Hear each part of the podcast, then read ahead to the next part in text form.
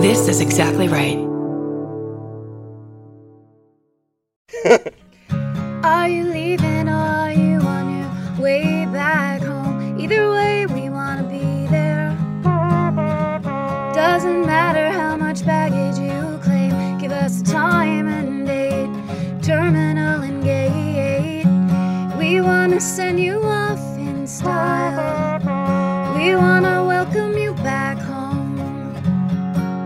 Tell us all about it. Were you scared or was it fine?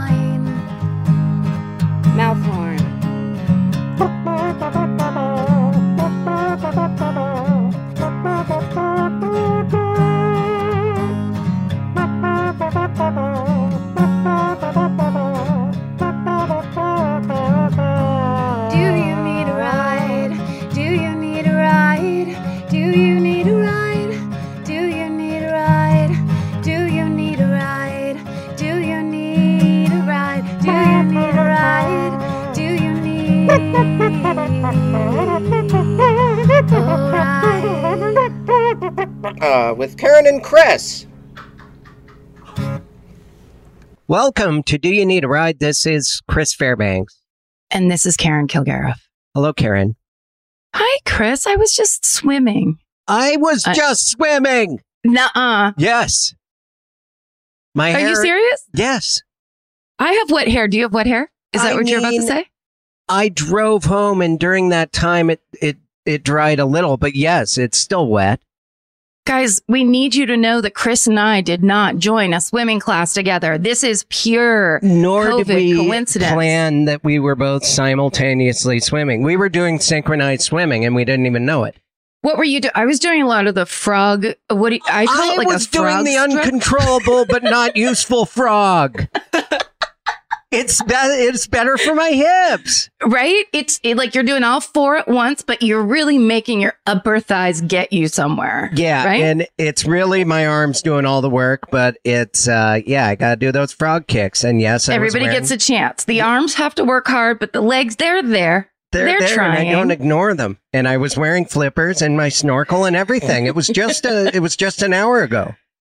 Guys, swimming kismet is one of the more exciting ones I've ever experienced on a podcast. I don't know about you, Chris. Now, you, what you don't know about me is that I, and I'm just going to be open about it, do not Oh. know what the word kismet means. means we have to bring our guest in. I know she'll know. Yeah, uh, we It- we're it's gonna kind of bring like a guest up. fancy- We, we do a little riff beforehand, and and that is concluding. How would we do it like this? We'll set it up almost like one of those um, electric company word game setups where I'll say what I think it means, and then Sara can come in with the correct definition. Because I think it's like a fancy writer's way of saying fate. Okay, and so I'll start it by simply restating, uh, re-asking, what does kismet mean? Synchronicity? I don't know. I think it is. There she is, ladies and gentlemen, our guest for today, Sara Schaefer. We had her back in and then turn around. Yeah. That was amazing. Sara is a very, very funny. Com- I don't know if I've ever. Well, it'd be weird to just tell you I like your comedy voice, the way you Thank you. tell your jokes. Agreed. Uh, she is a. I like your jokes, but I wish you didn't say them that way. I, you're right. Yeah, I've never said that. You have, It would but be no, so much literally funnier voice. if you would just say them differently. Could you say it faster? faster and sexier. Sara's a podcast. I'm sorry. I totally. I st- door stopped that compliment. Chris, jump back into it. It's I'm so sorry. it's okay. I I'm just leading up to. She is quite legitimately, and it's gone viral at this point. And it was just, I think something you started doing during quarantine, but your miniature comedy club has blown me away yeah. uh, every Thank time I you. look at it. It is, and I, when I, everyone knows I'm into that, and I bought a kit and I spent time on the kit and I customized it. Sara made hers from scratch. She made the walls.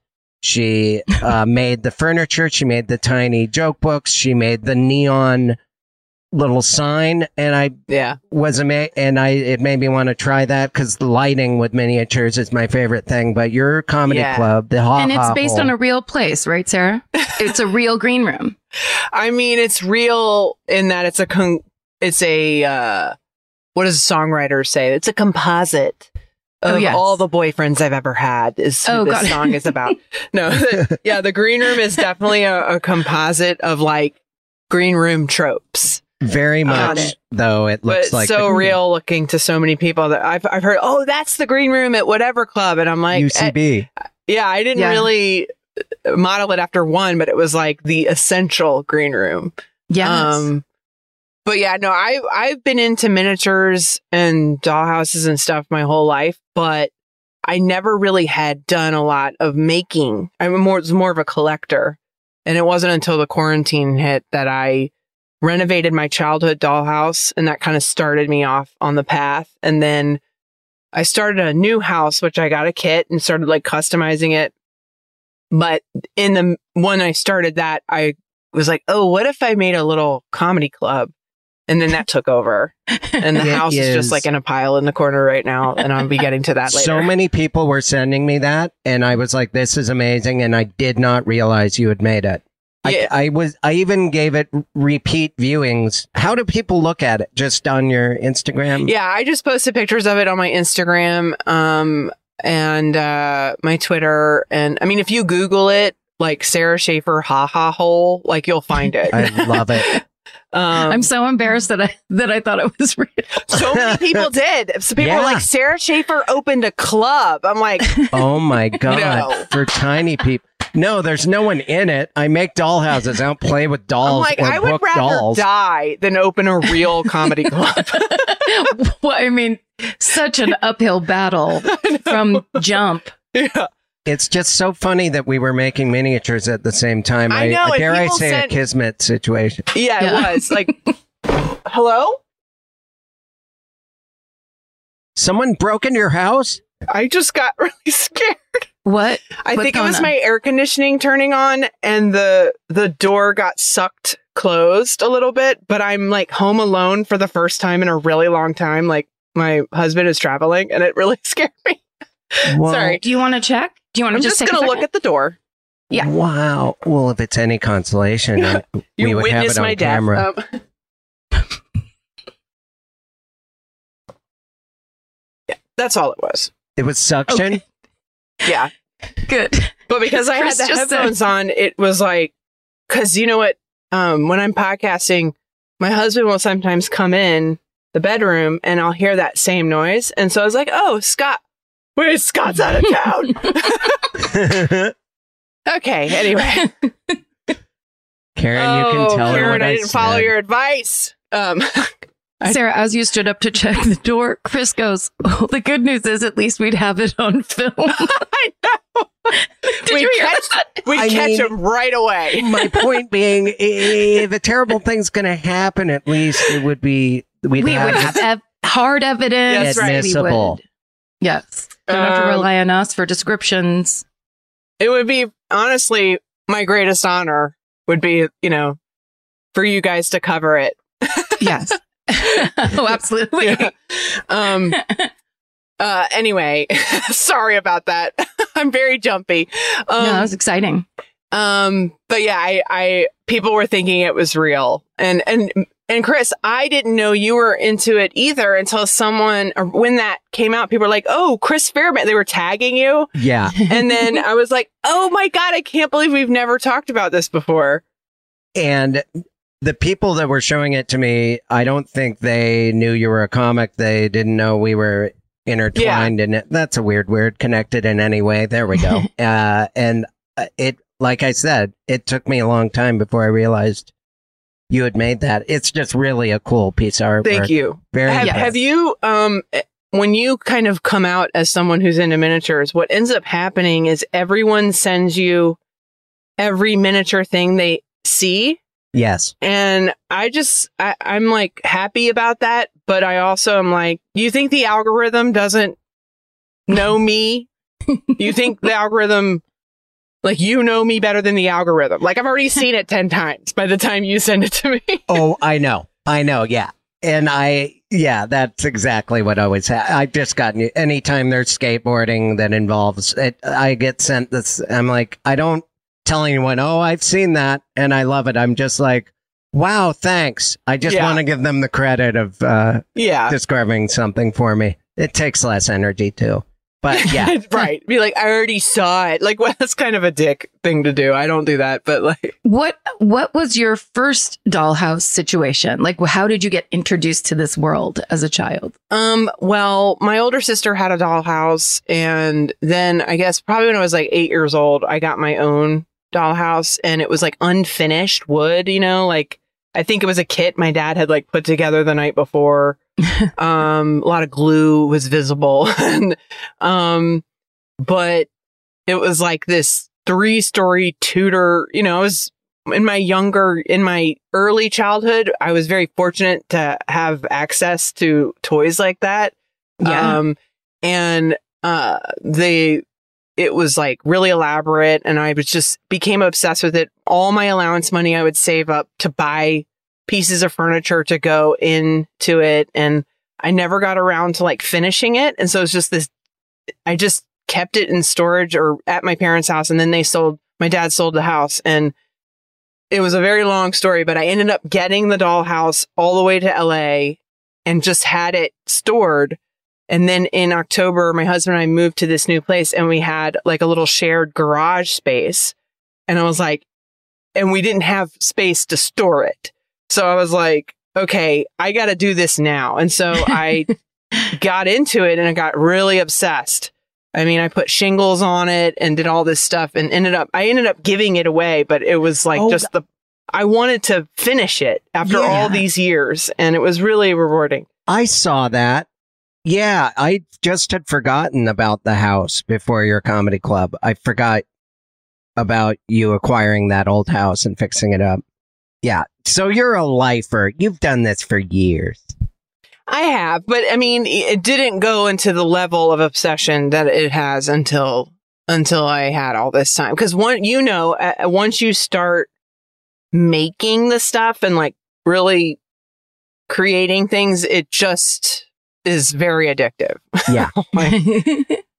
Although I I do have a house kit and I bought bricks and little bags of cement and cinder blocks. I was going to add a little DIY skate park on the side of this house and make little ramps and I just kind of it's sitting here. I don't know what I've been going outside.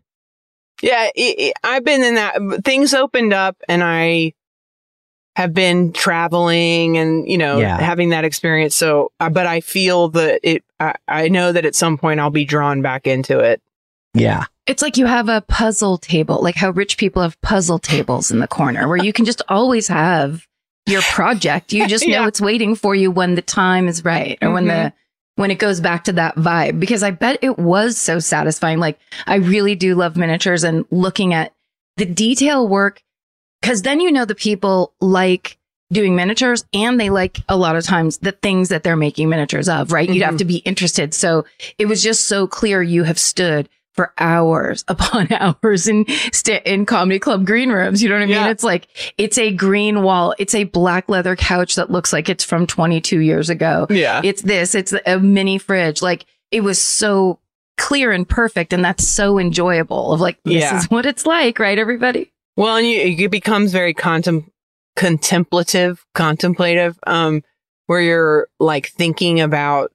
I got really like deep into thinking about comedy and my place in it and like getting really metaphorical in my head and like, aren't we, and no comedy club is big enough to handle the vast array of talent out there and who are the gatekeepers? I mean, I just, and I got stressed because I made like this wall of little headshots and just being that kind of gatekeeper for the my own creation, my own fantasy creation stressed me out to the point like I had some people text me like mad that they weren't on the wall. Oh no, my I was god. like, I I can't and they were like trying to be of trying to be them from- jokey and I'm like, I know you're upset. And I'm like, I can't.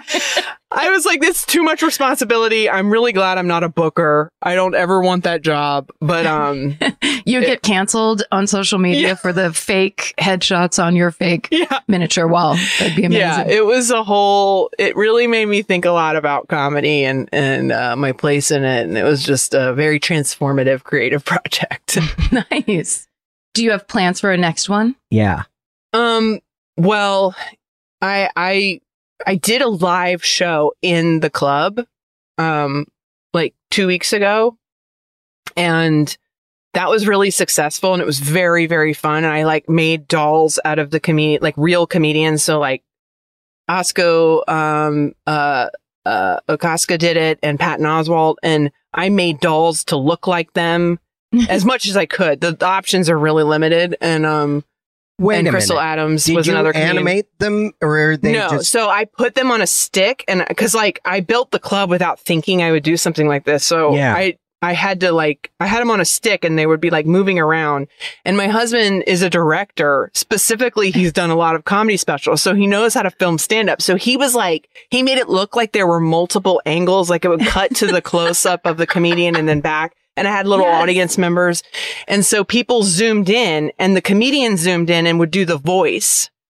And it actually was really cool. Like, I don't know if I'll, I don't know if there's enough interest to do it again. Like, was it just a- an experiment that people wanted to see? But like a lot of people came and, um, I, it made me go like, what else can I do with this? Um, so I I am mean, thinking about that. I if this is a show pitch, I have greenlit. I mean, there's so many. They've over and over they've done comedy and animated it. Uh, Yeah. There's been so many shows to actually have little dolls of comedians, and if you could, you know, do claim stop motion mouth lip syncing and Yeah. actually do a Wallace and Gromit comedy show, I know. I would be. It would be both of my worlds exploding and making me so happy. Yeah. I, I want it to happen. There's I enough will- interest here on I- the show. Yeah. okay. I will do anything I can. I like to sculpt. I will make little Patton Oswalt faces because that was the first thing I thought too. Right now, I have a little Dodgers player in my library, grabbing a book instead of catching a high fly. I just don't have a lot of figurines or dolls, but Ooh, I've the- I've been wanting to do a little old man like just to practice animation. I've never done it.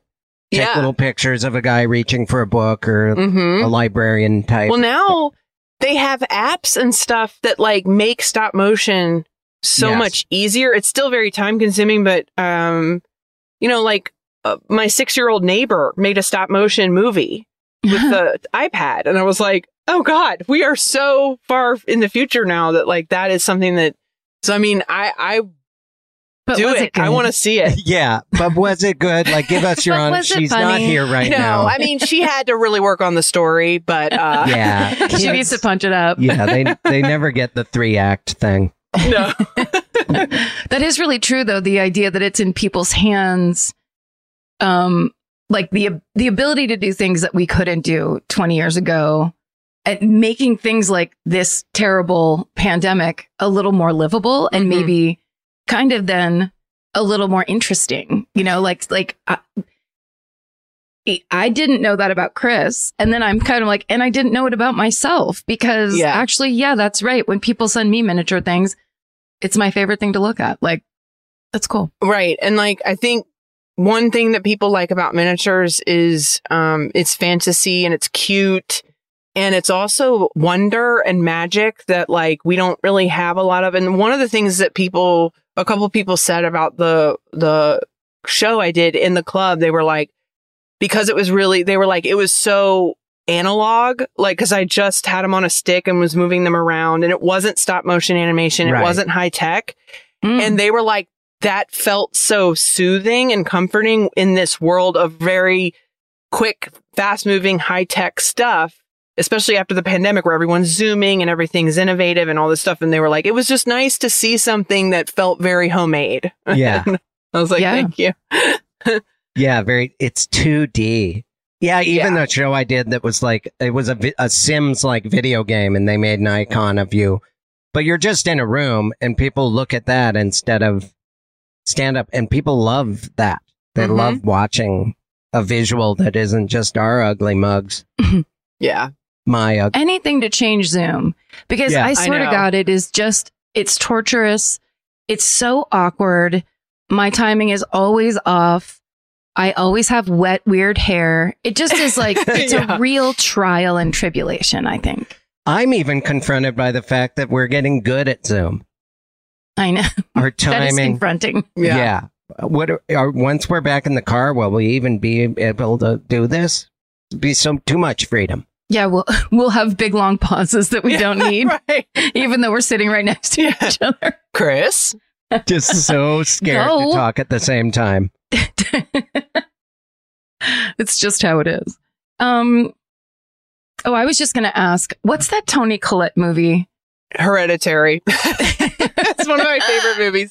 Is it your favorite? Well, I love horror and um it's amazing. and I mean, I know you do too. And I, I, I like went, um, to see Hereditary because I knew I liked that filmmaker and I knew I loved Toni. I saw the preview and was like, oh my God, this is going to be so good. Yeah. And we went to the like opening day movie theater and, uh, I didn't know that it had a miniature element to it. Mm-mm.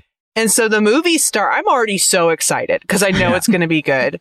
And, um, and I heard, had heard it's really scary. And I'm like, I don't like it if horror movies aren't scary enough. Yeah. So the very first scene is the dollhouse stuff coming up. And my husband said he looked over at my face and I was just like, Oh boy. oh, what? Here So we go. the true child inside came Yeah. out of like, ah, yes, I everything I, just- love. God, and seeing it in the theater, it was so fun. And I just loved it. It, It was so only, good. and I have no complaints about. I love the movie. I just at the end, it's like, hey, it's the devil. The end. I There's no metaphor. when when the, the the sweet and bizarre. Have you seen those that girl and her sister? Their singing group, by the way, the actress that plays the little girl. They do uh, uh YouTube it. Uh, it's it's very. Uh, I've rewatched it. They are they are they are. It's it's eerie. It's these two little girls that sing in unison. But anyway, when her like she's beheaded, and then there it's happening in the miniature world. I'm like, where in the movie does the miniature world dictate what is happening, or is t- Toni Collette controlling what's happening? I that to me is a movie that I wanted to see happen, and it wasn't happening. And then when it was Yeah. just like, oh, the devil, and I'm like, oh, the thing that doesn't exist, ah, the devil. I love the movie, but I didn't want it to just be the devil. I wanted it to be. Wait, the devil doesn't exist, but evil miniature houses with people in them do. I want. I believe in magic, not Oh. religion. My apologies. My that's me. That's on me. I believe in the Uh. dark arts, not just Satan. You'll love to know that Satan invented the dark arts. Oh, no. Nobody- It's his project. Well, a lot Well- of people took it over, and they're way more talented than Beelzebub. well, I read an interview with the director and I can't remember exactly what he said, but he talks about why he decided to make the ending uh literal as opposed to metaphorical. And I remember finding it very interesting like oh yeah he's like at the end I didn't want people to I don't remember what he said. You'd have to look it up. But um I the whole time I'm like this is a I'm I'm like every movie is about grief. Every horror movie is about grief. And then and this one really gets into grief. And yeah, and that part I love. Yeah. yeah and i loved it. And then at the end i was like oh it's also about the devil See, I was like, why all that miniature work, all the, the great job of filming all the mini, and then it didn't pay leave off as yeah It's, It's just because all the work you both do on miniatures hails Paimon, and you have to admit it that you're you're doing it. You're doing his bidding That's right. in the miniatures. You know, I was going to tell you guys my. I think I've told Chris this before, but um, Sara, when I was like seven or eight, my dad for Christmas made my sister and I uh, uh, a dollhouse using stuff that they had used in our house. So like the kitchen in the Oh. dollhouse had the linoleum in our kitchen oh and the love carpeting every room. And he did, and he was telling the story. Like my sister and I, of course, went insane and were obsessed with it. Um, and the other, like the last time I was home, he was telling someone else, someone, someone else the story, and uh, and he was like, kind of going, "Yeah, we tried to throw this thing together. It was a, re- it was so sad." And my sister and I both were like, "What are you talking about? That was our favorite toy of all time." He was like, oh, really? We're like, that was like the Christmas. It was like a house of our house. He was holding it to a higher standard than a child Yep. would. yes, My- exactly. My dad and I It's did like- the same thing. I got into it because of just making models of little cars, and then I Mhm. got into like making war scenes and melting little soldiers and pools of blood and and putting snow and all the mud was tile Yeah. grout, and I would enter it in the fair. And one time I got this blue ribbon, and I I was all excited, and so my dad and I made a train set with a tunnel. And the train would go through the tunnel. It was just paper mache, but there was trees and ice skaters and a little loading area. And it, I, it was one of the best memories of my life. And I remember my dad giving it away at a garage sale because he was frustrated that the train would derail in the tunnel. He just couldn't handle it. And he thought I shared the same he frustration. cast it out. and one day it was gone. I'm like, where's this train set? I want to put it uh, above my bed like Arthur Bach. and, and, you know, it's, what a great way to wake up at 8 a.m. or let's be honest, 9 a.m. Uh, a train goes off and little bells and whistles. I always thought that then is your butler just, comes in. yeah, just Ricky Schroder way to wake up. And then it was gone. It was gone. I think given away for free. I guess I'm kind of mad at my dad about this, you guys. Sounds like you need to make a phone call. I will. A lot of stuff. It is sad gonna- though that he thought like throw all this out because some technicality that like just for one second think about how a kid looks at stuff like this. Yeah. They don't give a shit. Yeah. Yeah, we peeled up the mountain. We resoldered the tracks. We, or he did it all, and then we glued it back down. And then, because the train was going, and then we put the tunnel back on. It started derailing. It was, I think, it was his frustration. We just gave it to a a, a neighbor kid or something. well, you know, we should change the subject because Sara wrote a book and I bet you'd want to maybe talk about that a bit. Sure. A hint? Sure. It's a memoir, it is. I Uh, believe it's pronounced. Yeah. Questioning that decision even after it's been out for a year.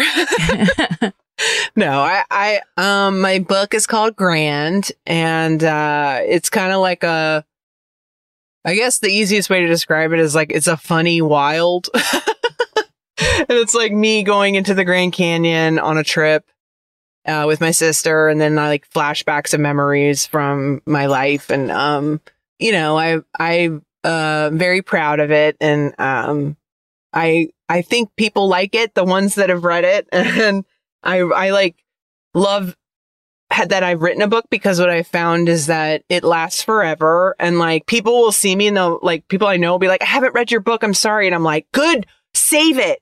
Because Yeah. I love getting the feedback in a slow drip. Cause like I'll still, you know, now it's slowed down a little bit, but like, you know, every week or two, every couple weeks, somebody will be like, I just finished your book and I loved it. And it's like, oh, this is still coming Right. back to me because you do put so much work into it. You need Yes. to have a a longer period of people Whereas experiencing it if you and do a, s- whatever. a set on Comedy Central or have a stand up uh, anywhere, it lasts Yeah. for two weeks and then yeah, you're on to the next thing. You're like, I thought that would fulfill me in some way, but it's over already. yeah, exactly. yeah, at least a book lasts. Yeah. Well, and also you put so much, I mean, especially if you're writing about your life, that is like a special kind of level of work where you're Yeah. being, you're exposing yourself while being entertaining. Like you're kind of delivering the goods, but also you have to be vulnerable and real. It's, it's a tall order and it's a, it pulls a lot out of you. So, oh my god, I felt like I was sick.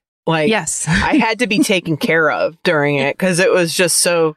I was just sharing things I'd never shared before publicly. I was dealing with just my personal issues with my family and like, you know, everything. And it was so intense. And like, I really don't even know if I fully understand the healing that took place. Like, even if no one ever read the book, just the Mhm. process of writing it and sharing it with my family um really really uh was like i've already said this word once but transformative i mean like it yeah. made it lifted up some things that i had been keeping inside and was afraid to say and some of it i just was shocked that i was even afraid to say some of it you know and then was like, oh wow, because people be like, oh my god, that part you wrote about that must have been really scary to write, and I was like, oh no, no, it was the part that no one thought was scary that I was like, oh my god, I have to admit that I'm like insecure about my career. you know? and they're like, but you talked about all this other shit, and um, your divorce, and you know, no. but yeah, um, yeah. It was really uh, a- an amazing experience. And, you know, so I've been starting to, people have been starting to ask, like, are you going to write another book? And I'm like, I, no, I Kinda don't think so. I spilled the beans already. maybe one day, maybe if something really cool happens that it just demands a book, like, oh, I, I died and saw heaven for 30 seconds. Like, yeah, I gotta write a book about that. yeah. those- Please write that book, Sara, because the, instead of it being like a child, you know, like as dictated to their, you know, brain surgeon or whatever, it's like, uh, Jesus' face came to me, but it's just you. Yeah. Just be like, hey, look, I have this story. It's kind of like a dream, but I saw God anyway. You, yeah, you you guys can figure it out. Uh, but here's what happened. Glowing lights, you Yeah. know, you know the story. yeah, everyone says the light thing. Mhm. There's got to be something to it. Gotta be. Yeah. Yeah. I believe in God, just not the devil, Karen. I know. we won't try to make you believe in the devil on this episode. Well, That's I'll a stop whole shoving it thing. down. it's just interesting.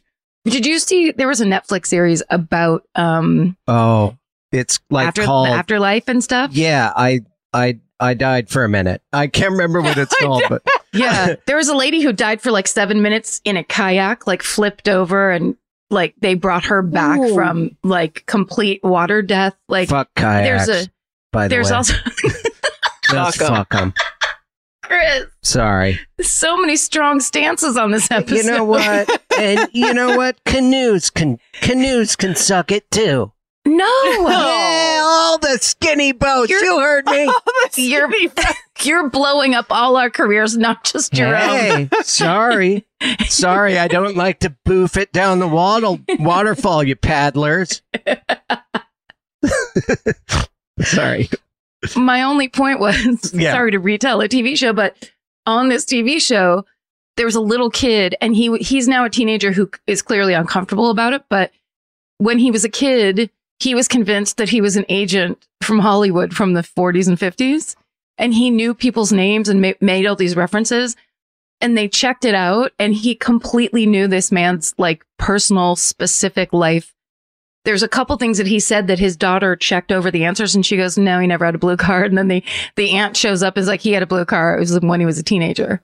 Like, Oh my you, it's so mind blowing. It's so, so fascinating. There are some things that you're like, how do you explain that? I don't. Yeah. They just, I just saw a headline on a news story the other day that was like a little, a three year old, uh, said he was, a woman was talking to him like at some campsite or something or whatever. And they're like, she, he had all these details and it's the exact description of a woman that went missing there.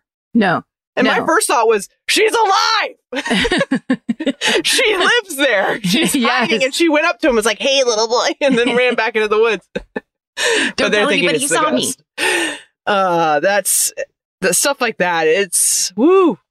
But was the story framing it like the, the three year old was possessed by the missing woman or something? No, that he had like been seeing her and like talking to her.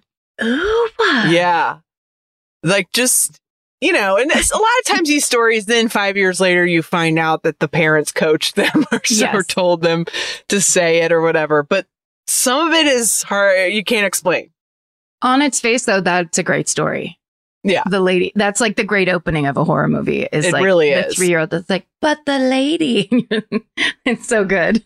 My dad was working in a Montgomery Ward's uh, changing tires in, I think, the 60s, and someone called in. And my dad doesn't believe in anything. He's always been kind of atheist. Even as he gets older, he's not become spiritual. and I love that about him. But he, God bless him. when he was yeah or whoever uh, may the light magic bless him uh, someone called in and said i i want to pick up my truck uh, i had a truck repaired or something i don't remember all the details of this So he like wrote it down and then he had to find the guy's name and call and he called and a woman answered and she said, my husband had a truck like that, but he's been dead for 10, 15 years. And my dad was like, well, then who called about this truck? She's like, well, that the truck's been gone forever. I, he never, and I asked him to retell the story and he doesn't want to talk about it. But when I was younger, he told me that and it's, it was, I'm not doing the story justice, of course, but He had like a real, ex- a weird experience that he over knows the was weird. phone. Uh, yeah. And there was no explanation. And because there's no explanation and because he's not a spiritual person, he kind of just doesn't want to talk about it because it was scary as shit. Yeah. yeah, yeah. Is my truck done yet? No, ghost call. ghost No, down. my chill down your spine. Yeah. Ugh. Yeah, I have to ask him the details. My my little anecdote. What it started so well, you know, is uh, no, I the- believe in I believe in Mr. Fairbanks's experience. I you know that like that sh- it happens. Yeah. That sh- weird shit happens all the time. Yeah, for us to think that we know the full extent of human experience is so naive and chi- and like egotistical to just think that oh well we've got it figured out. We know that that doesn't happen and that it's like do we really know? exactly. Do we or are we very scared about what we don't know? And so we need to make up these things to make Yeah. ourselves feel better. It could never happen. Okay, great. Then you must feel so relieved. yeah. Let's talk about aliens. No. Can't either. They're scary. They They are are scary. really and when it comes to horror movies, um I like ghost stories uh that are really scary. I like, you know, I like pretty much all of it. I don't love like uh just gore for the sake of gore like Saw and yeah, me. like Final. Destination Have you seen like. Marianne, Sara? No, is oh that my like god. Watch it right when we're done. It's Okay. French. Watch it in French. It's so I've talked about it so much. Everyone's probably tired, but a lot of people have watched it and heard me talk about it, uh, and then they watched it because of the podcast. It's scary, and it is in that hereditary way. There's no jump scares. It is just eerie, and then it goes off into backstory of this girl and her friends. Now I'm wondering if I have to I don't know. I'll It- check it out. Um it, it it will melt your face off. It's so scary. I've watched it but the multiple times. movies It's a the series. movies that scare me the most for some reason are ones involving aliens. Like Yes. um dark skies. I was like up you know when someone sees a mouse and they get up on the furniture like get it away! That's how i, I was like no! Like i was like screaming losing my shit. I really think aliens are scary. And i'm not talking like alien the movie Right, alien. I'm talking like close encounters type stuff the Uh, concept, the concept of alien. there, that alien head shape with the Yeah. skinny arms really just Everyone, d- yeah. and Why is that always the shape? Why is it always that oval with a chin that comes to a point? because Chris, and this is why I'm so scared of it, is growing up, I guess I saw some unsolved mysteries or some shit on TV about alien abductions. And I just became convinced that every time I saw a light out the window that it was time and I was like gonna get sucked up. And uh I always thought it was Santa Claus, Rudolph. Yeah, you're Yeah. so sweet. yeah. well, but anyway, that alien shape is what people see in their abduction um experiences. Yeah. Um and that is a and they've like done studies where it's like the human brain will concoct similar shapes and things um but what if it's because that's what people actually saw? Yeah. Well, I hate to do this now. Uh, in the same way that I know for a fact, Chris, I've mentioned this a thousand times. I'm truly obsessed with the show Ancient Aliens. I know that it is absolutely like racist and reductive and insane, where they're like, who could have invented this? Where it's like the fucking Incans, the Oh, Mayans, yeah. like the it pyramid, happened. the pyramid thing is an offensive. Yeah, Yeah. How But- could these There's other people examples. Yeah, But what what some of the things that they're trying to pull through are fascinating, which is like they're, you know, um, the elongated skulls that they have found around the world that are there was skull wrapping in Egypt, like Tut- Tutankhamun's skull was wrapped and elongated and his sister's. And that was like a, a trend or whatever. That was, it was all the rage.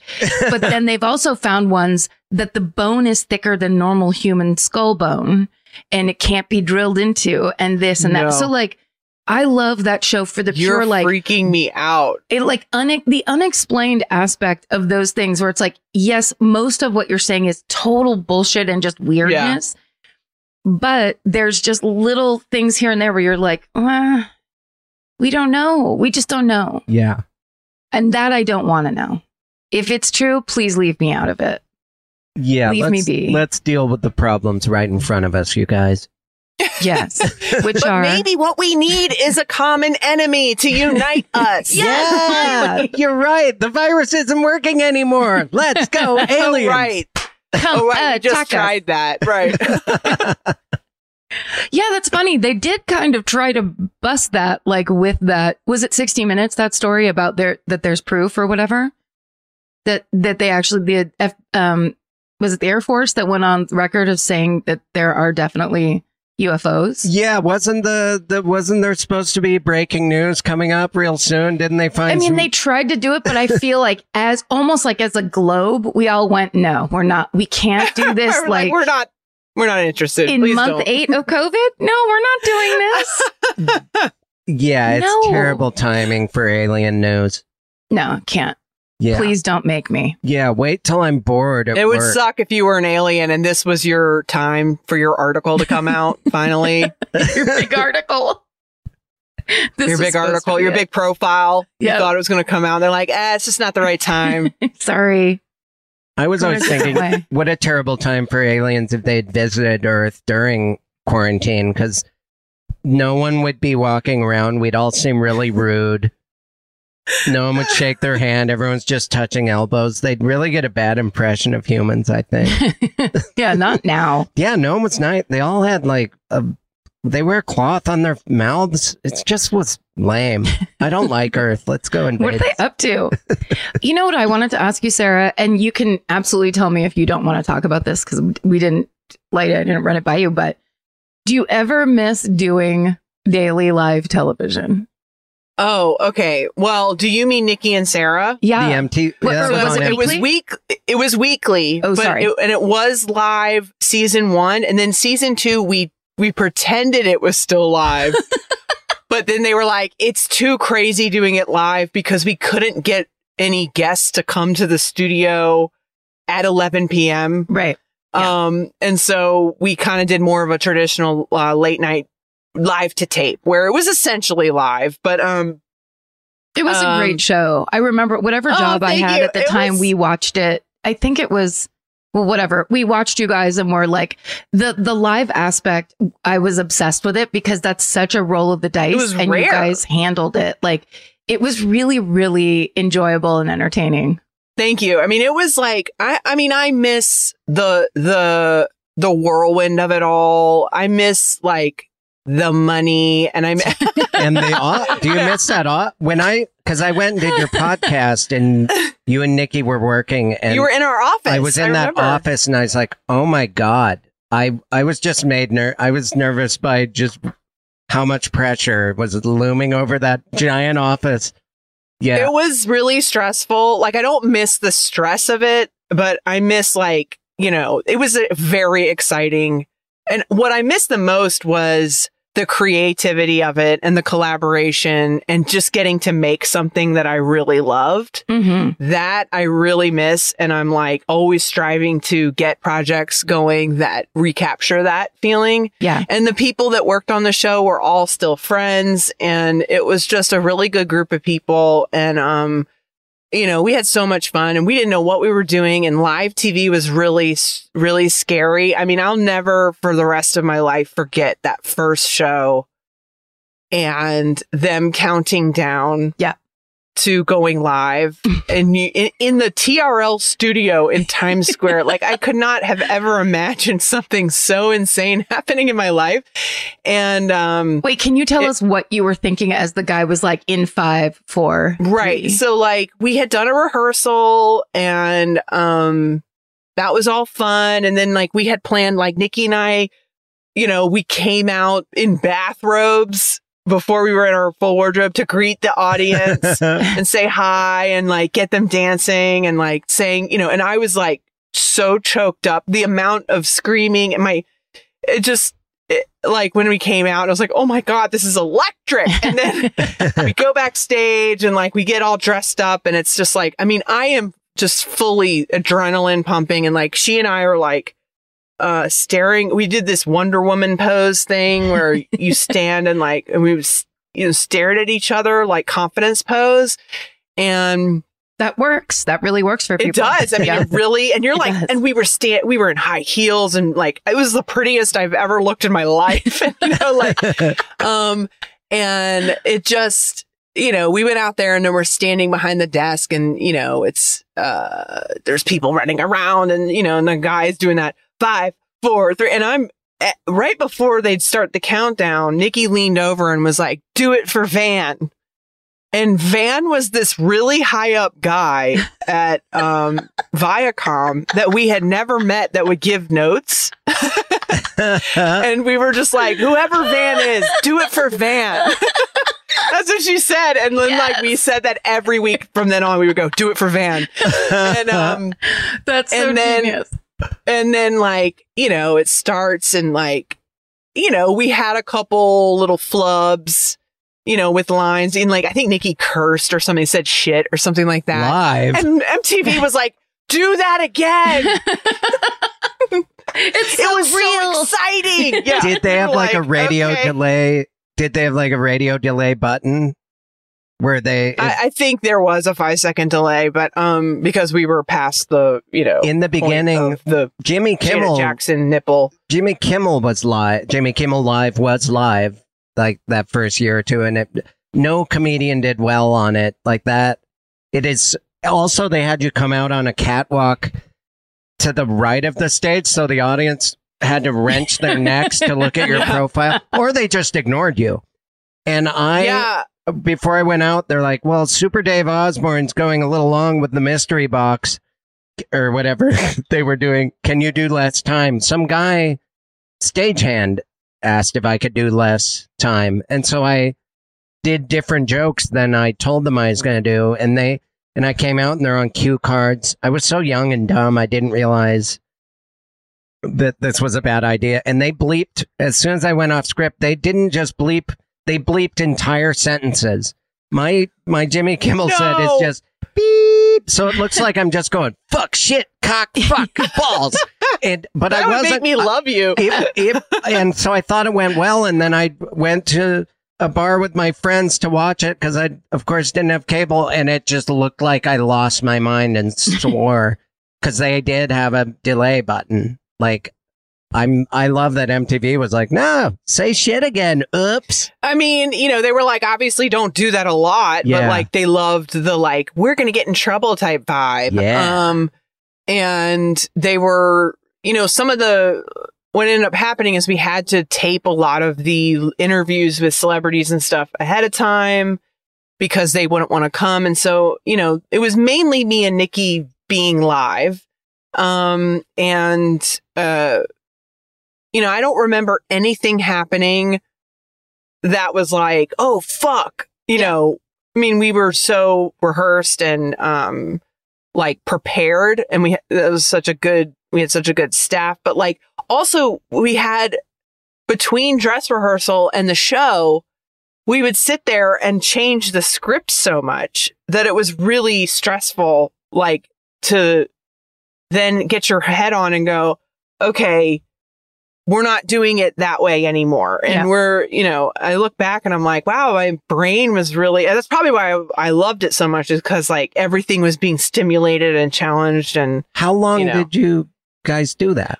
we only did two seasons. We had 25 episodes total. See, and, that's not um, even but enough we time got to to, figure something Yeah, I out. mean- you were probably figuring it out. that is a lot. By well, it's so at the time we were like, that's not enough time for us to figure it out. You should have, you shouldn't cancel us so quick. Yeah. But now I'm like, we had a million episodes compared to most shows Right. that get like six. Sure. You know, um, but we we also did a lot of other stuff for MTV on air. And so it was just a lot in one year, a lot of experience and, um, um, just s- such a good time. Is that did Scott work on your husband work on? I don't know Scott, but Um, he didn't work on it. He was like, you know, it, we always talk about how that was a really good time in our relationship too, when we're trying to be like, how do we get back to that? You know, like, because he was like, we were a team. You know, he was like supporting me through it. And oh, you've having been with him for a decade. How long have you been with him? ten years. Ten years. See, I Um, guessed a decade. Look at me. Yeah. Happy And, anniversary uh, is what I meant to say. Well, and then he he sold a show a couple years ago with Rory Scovel and Wait, um, the one, the Robbie. I love Robbie. Yeah. And he's done Scott directed all his Rory specials and things and and so Wow. like he had his turn to have his like big dreams come true and um so I was like it was just a like you know we're starting to realize how rare those moments Yeah. are and no matter what happens even if it doesn't last or it doesn't go the way you thought like how to appreciate them and and how I was literally before we were recording I was working on my own podcast the Schaefer Shakedown check it out um Shiver shake And- down. Schaefer Shaker. I was working on a little audio sketch, which will hopefully be out tomorrow, but about the three easy steps of selling a TV show. it's not that easy. like I go through all like step one B, one C, one D, one E. Like it keeps going. Like, cause I think people think it's a much simpler process than it is. And, um, and also just how many steps there are that things can go wrong. And it's part of why it's so hard yeah. to get one on And it's air. usually right in the end. I mean, Robbie, Robbie was uh, Rory's and Scott show went all the way. You know, they got picked up to series. They shot the whole thing, and then Comedy Central was like, "We're we're not sure." Oh, And they were 'cause like, That's why I, I just watched it on YouTube. But I, to me, it was a comedy. So there's plenty of reminders. Yeah, they they premiered the. Um, I mean, nowadays, what difference does it make? Like Yeah. they premiered Yeah, it on exactly. the channel, yeah, and then they put it on YouTube. that's how they do who watched- everything now. Yeah. nobody who watched it cared, but financially it would Sure. suck because there's union stuff that comes into play where like if it doesn't air on TV, you don't get as much money. Like a it's like, second, fuck. second, third, or fourth check. Yeah. It's Yeah. just YouTube. But oh Yeah, man, it was so good. Everyone was. I loved Thanks. that show. Yeah. I am mean, like, thank tell- you. It was my Yeah, tell. Scott. Yeah, exactly. Thank you. But that thank me. you. That thank you. I co-piloted that motherfucker. I love Rory Scovel. He's so funny. Um. Oh, Yeah, he is. Sara, will you? And I know this is a total like Aunt Carol thing to do, but one of my favorite bits of all time. oh, I know what sort- it is. Do you? Yeah, the night. 'Cause the I've night tried to terror actually- Thing? No, Oh, I thought you were going to make her scream. Okay, sorry. no, no, Okay, sorry. no. It was. It's uh, the story you told. I saw you tell it Meltdown one time about the time that you uh had to go to the bathroom and land at the grocery store. Yeah. I haven't thought about that in a long time. Yeah. The story is basically long story short, I had to pee so bad that I was like, it's so I've never had to pee that bad. And um I thought I and this is what makes the story so funny is that I thought if I let a little bit out that like just like you know because i explained in the joke like women you know a little bit of pee comes out like all the time like when you sneeze or you like like a couple drops come out like men don't really i, I don't think they experience that the way women do and um Oh, my so I like, is let a li- to always Yeah. make my sister laugh till she pees. She's so easy to Yeah. make pee. you just let a little bit out and then i would like thought i could stop it and then i couldn't stop it and so i'm literally it, i'm not exaggerating i was paying and just peeing myself like and it was and i thought like oh it'll absorb into my pants but it did it went straight out the bottom of my pants like i didn't realize like it just flows down like a hose and like collected on the floor it's new york so I like I'm so ashamed, but I just walked away and pretended nothing had happened. well, if you're peeing, you got to start walking. You can't just stand in a puddle. Oh, that's Oh, the best. It's my favorite. Wasn't it in um? It was in New York, right? At one. It was at, in uh, New York, in Clinton Hill, Christie's? like at this little um, grocery store. It was the one I always went to. And that's like the end of the joke is like, I'm like, well, you know, in a way, and now it really was my grocery store because I marked it like a dog. I just remember standing in the back of the meltdown. I think because as a kid, I was always like, I always had to go to the bathroom. My sister always had to take me to the bathroom.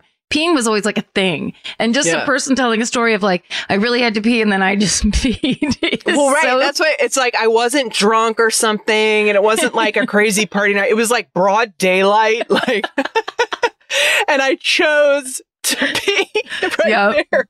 But I really like- was like, thought I was gonna pass out. Like, like after I've heard all these people's stories about how people piss themselves, and one guy told me, he goes, "Oh, I know what happens when you don't pee, when you really have to. You faint and then you pee." no. Yeah, he said he he passed out all like at a urinal one time, like because he had to had held it in too long, and he like fell down like as he was peeing, and he was like, "Oh, that's what happens. Eventually, your body forces the issue." Oh I would love it if you'd like lightly faint into the businessman standing at the urinal, urinal next to his. Yeah, oh! Like, don't, not here, not here. he's like, "I know that happens when people see it." it's very impressive. I'm known to give people the vapors.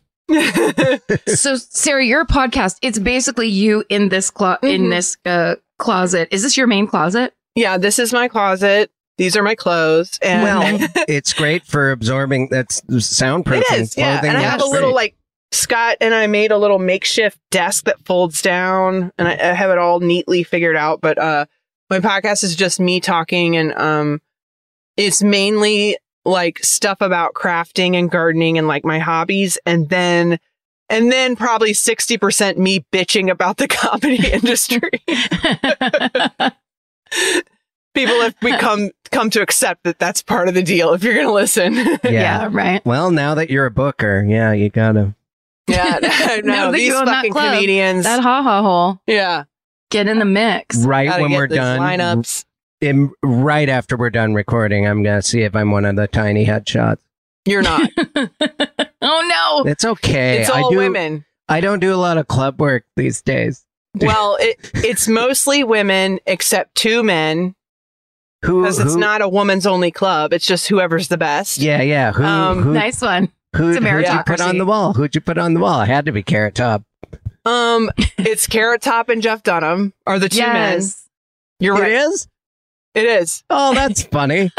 That's You the got other it. guy. Yeah, you got to book the big Vegas guys. the big guys. Yeah. Yes. Well, because like seats. I was trying to recreate the experience of when you're a female comedian and you go to a club and you look around at the headshots and you're looking, you're scanning for the women yeah. and you only find like two and it's two women that you're like, I am nothing like her. Like right. no judgment, but you're just like, or maybe some judgment, but like, um, you're like, Always judgment. oh, that's who they chose as the token women. I don't, you just, it makes you feel like you don't belong there because you're, you're trained to compare yourself only to the other women and not to the men. And so I just was like, I'm going to do this and then put two men and then make the men squirm when they go, well, I've actually like experienced like some friends coming over looking at it and just being look like giving me a blank stare when I tell them about who's on the wall and they're like I'm like you don't have to understand it's not for you. I always, it's kind of a bummer when you play the belly room at the comedy store, the only room I do there. But it used to be a, a women comedian Yeah. only room. And so all the head, and you don't rec, there'll be like Felicia Michaels or, you know, there's Yeah. known people, but there's so many comics on that wall and it, there's so many old headshots and it's really fun to watch. But when I'm in there, I'm like, I don't belong here. Why am I? This is like, I don't know. It's the yeah, I don't feel like I belong there either. I don't I don't Yeah, there's more to it than just the headshots. Yeah. Yeah. I just don't belong there because yeah, I think it's all the murdered souls in the basement Yeah, from one of yeah. the Ciceros. It's all the Don't worry, murdered guys. souls. None of us belong there except for Satan. yeah, Satan. Let me Satan again. let me go meet meet Satan. Swim Satan through all runs these Joe Rogan night farts. Open mic. Satan gotta- does pretty funny women. You have to Uh, impress you have to impress Satan or you'll never make it. at at the comedy store. Uh, I mean, Satan, he books the original room, but what I, I like his work in the main room because Yeah, he, he yeah, the original room's kind of his alt room. Yeah. um, and what else do you want to plug, Sara? Anything pressing? Anything you need to discuss with us before we go? Do you Um, need to well, pee? I would say to be you right know, now. Yeah, I, does it- I I recommend peeing when you have to go. Um, yes. But yeah, check out my podcast, Schaefer Shakedown. But I also just, this is not related to me at all. Um, uh, I recommend a document. I'm really into, um, fungus. Like I think that fungus will save the world and it's just an incredible living organism. Um, and obviously millions of different species, but I'm really into gardening. And so I've been learning about fungus and like back, you know, microbes in the soil and all this shit. And I read a book, Entangled Life, which was like very sciencey, very nerdy and detailed. But now there's a documentary on Netflix called Fantastic Fungi, Fungi, however you say it. And it sort of sums up what the book I read, and it's not the same people, but it's sort of the same thing where it's like shows you just a, uh, a real great rundown of all the magic of mushrooms and like from what they do for the environment to like um how little we understand about them and and like what the potential for them for our uh well-being and mental health are it's just I I've been preaching it because I just think it's so fascinating and cool um You and I'm like someone who doesn't microdosing. well, yeah, microdose. I've never done shrooms, but I'm like one. I really want to. But I know people that claim to have gotten well from doing that. Oh, yeah, used no, to be they're on in- lithium and stuff. Yeah. they're in the final phases of the cl- clinical trials. cool. Um, for psychedelic drug treatment for mental health. And I mean, they're saying that it's so promising that it is literally curing PTSD, Yeah. wow. you know, curing depression and those things. And like, you know, um, I, I think in our lifetime we will see it. It's already happening. Um, but yeah, I'm, and like mushrooms can like get rid of toxic waste and they can, uh, like be part of uh, materials that are renewable. I mean, it's just en- endless. I, I love them so much, and they are part of us. They're in our Love bodies right now. That's a great. And then she takes a huge swig of kombucha, and I'll prove it to you. And, and that's why I want you to check out Schaefer's Booch. Schaefer's booch. That's a double plug. She double plug God, I can't Um, wait that's- to try that booch. that booch. Well, I, I want to watch Fantastic Fungi. Yeah, I'm it- a it's true like- believer. There's one made guy, I will warn you, there's one guy who's like a big part of it that by the end you're like, all right, buddy, shut the fuck up. Yeah. but he's very lovable. It just reminds me of the scene in Ghostbusters where Annie Potts is like, Do you have any hobbies? And he's like, I collect spores, molds, and fungus. And I always thought that It's was that just- guy. Yeah, You're exactly. that guy. You're Egon. I love it. Thank you for Oh. being on our podcast. Thank you for Sara. having me. You guys are delightful. Yeah, great to talk to you. Nice I to hope see you. to see you again soon. We're all going to start doing comedy, right? Sure. After this third wave of ska music. Yeah. Um, yeah, thanks for, uh, and yeah, happy anniversary. 10 years. Yeah. Thank you. You Appreciate guessed it. It. Yeah. Thanks, man. Thanks for remembering. Of course, of course. The, the basket of fruit is coming.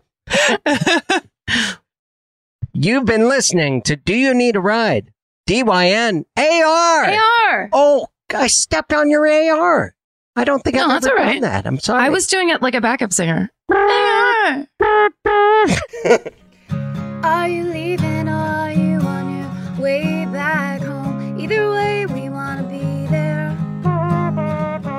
Doesn't matter how much baggage you claim, give us a time and date, terminal and gate.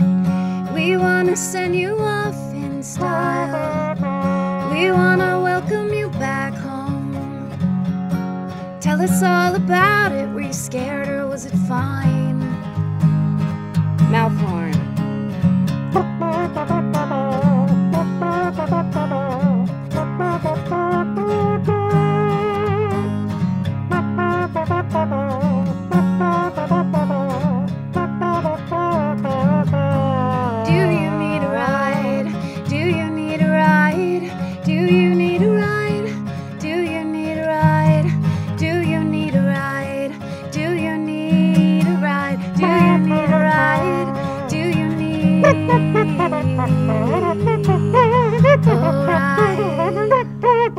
Uh, with Karen and Chris.